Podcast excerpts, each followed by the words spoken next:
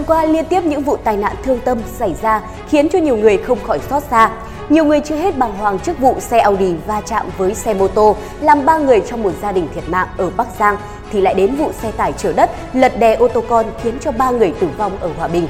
Những vụ tai nạn nghiêm trọng này một lần nữa gióng lên hồi chuông cảnh báo về vấn nạn tài xế sử dụng rượu bia vẫn lái xe và tình trạng xe quá khổ, quá tải, lộng hành trên khắp các ngã đường.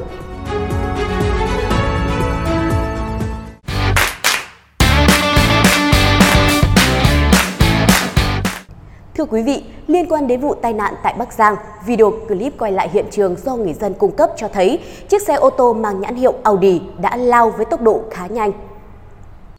Lái xe ô tô 98A 49944 có sử dụng đồ uống có cồn, nồng độ đã được tại thời điểm gây tai nạn là 0,604mg trên một lít khí thở cơ thể.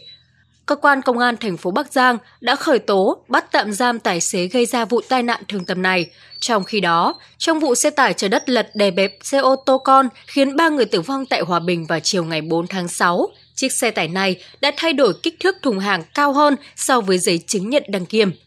Theo báo cáo của Cục Đăng kiểm Việt Nam, chủ xe theo giấy đăng ký là công ty trách nhiệm hữu hạn thương mại và vận tải Văn Phú, địa chỉ đội 8, Viên Khê, xã Hợp Tiến, huyện Mỹ Đức, Hà Nội.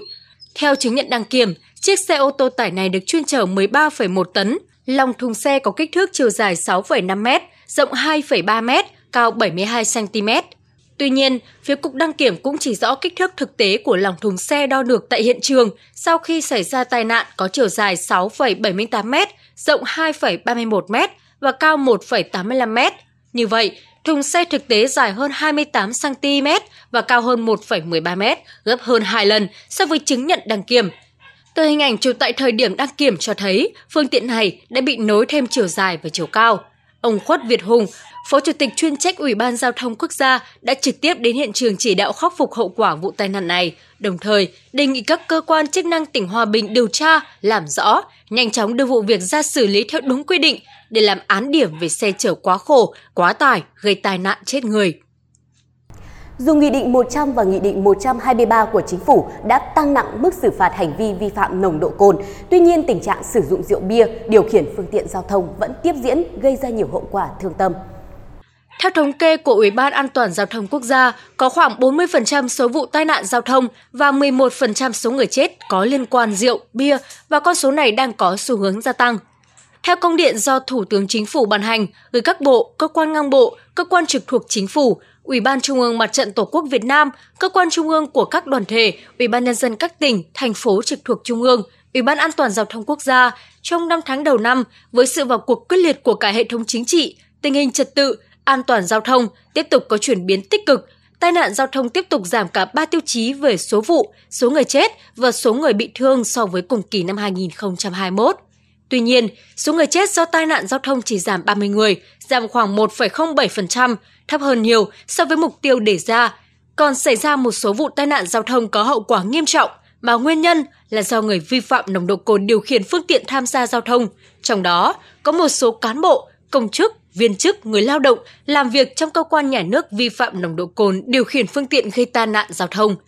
Để thực hiện mục tiêu kéo giảm tai nạn giao thông năm 2022 từ 5 đến 10% so với năm 2021, cả về số vụ, số người chết và số người bị thương, ngăn ngừa các vụ tai nạn giao thông liên quan đến người điều khiển phương tiện vi phạm nồng độ cồn khi tham gia giao thông.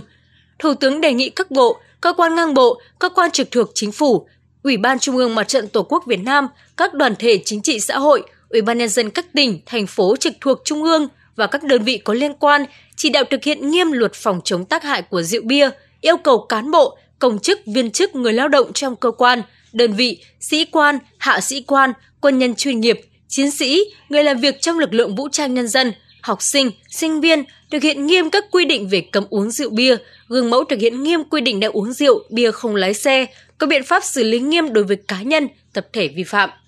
Bộ Công an chỉ đạo công an các đơn vị, địa phương tăng cường thực hiện tuần tra kiểm soát, xử lý nghiêm người điều khiển phương tiện giao thông mà trong máu và hơi thở có nồng độ cồn hoặc có chất ma túy. Theo tiến sĩ Lê Thu Huyền, thuộc Đại học Giao thông Vận tải, hầu hết quốc gia coi vi phạm uống rượu bia khi lái xe là tội phạm. Nếu nghiêm trọng, có thể bị xử lý hình sự kể cả khi chưa gây ra hậu quả. Tài xế còn bị lưu trữ hồ sơ vi phạm và xử lý lũy tiến khi tái phạm. Hiện nay, mức phạt cao nhất với người đi ô tô có nồng độ cồn trong máu vượt 80mg trên 100mg lít hoặc vượt 0,4mg trên lít khí thở là 30 đến 40 triệu đồng, tước bằng lái xe 22 đến 24 tháng. Tiến sĩ Lê Thu Huyền đề xuất mức này nên chia ra 80 đến 160 mg trên 100 ml và 160 đến 240 mg trên 100 ml để xử phạt tăng nặng theo mức độ vi phạm. Nếu lái xe có nồng độ cồn cao hơn 240 mg trên 100 ml máu, thì có thể bị phạt tù. Trong khi đó, liên quan đến tình trạng phương tiện chở quá tải tiếp diễn trên một số tuyến đường bộ trong cả nước, nhiều xe chở hàng quá tải cơi nới thành thùng trái quy định. Thanh tra Bộ Giao thông Vận tải đã đề nghị thanh tra các sở giao thông vận tải theo chức năng, nhiệm vụ được giao, tổ chức các đợt cao điểm kiểm tra, xử lý về vi phạm về tải trọng phương tiện đường bộ trong thời gian một tháng, kể từ ngày 15 tháng 6 đến ngày 15 tháng 7 năm 2022. Cụ thể, các đơn vị xây dựng và tổ chức thực hiện kế hoạch cao điểm kiểm tra, xử lý vi phạm về tải trọng phương tiện đường bộ trong thời gian nêu trên. Trong đó, tập trung vào khu vực tuyến đường có nhiều phương tiện có dấu hiệu vi phạm về tải trọng hoạt động. Đối với các tuyến quốc lộ chưa được giao quản lý, các đơn vị chủ trì phối hợp với công chức thanh tra thuộc Cục Quản lý Đường bộ khu vực để tổ chức đợt cao điểm kiểm tra, xử lý vi phạm về tải trọng phương tiện. Tránh thanh tra sở ra quyết định thành lập đoàn kiểm tra về tải trọng phương tiện đợt cao điểm – trong quyết định xác định rõ các nội dung, thành phần đoàn kiểm tra, nội dung, phạm vi kiểm tra, nhiệm vụ, quyền hạn và trách nhiệm của đoàn kiểm tra, chế độ thông tin, báo cáo. Bên cạnh xử phạt vi phạm hành chính về tải trọng phương tiện, các đơn vị tăng cường sử dụng phương tiện, thiết bị kỹ thuật nghiệp vụ để thu thập chứng cứ, xác định hành vi vi phạm và xử phạt vi phạm hành chính về cơi nới thành thùng hàng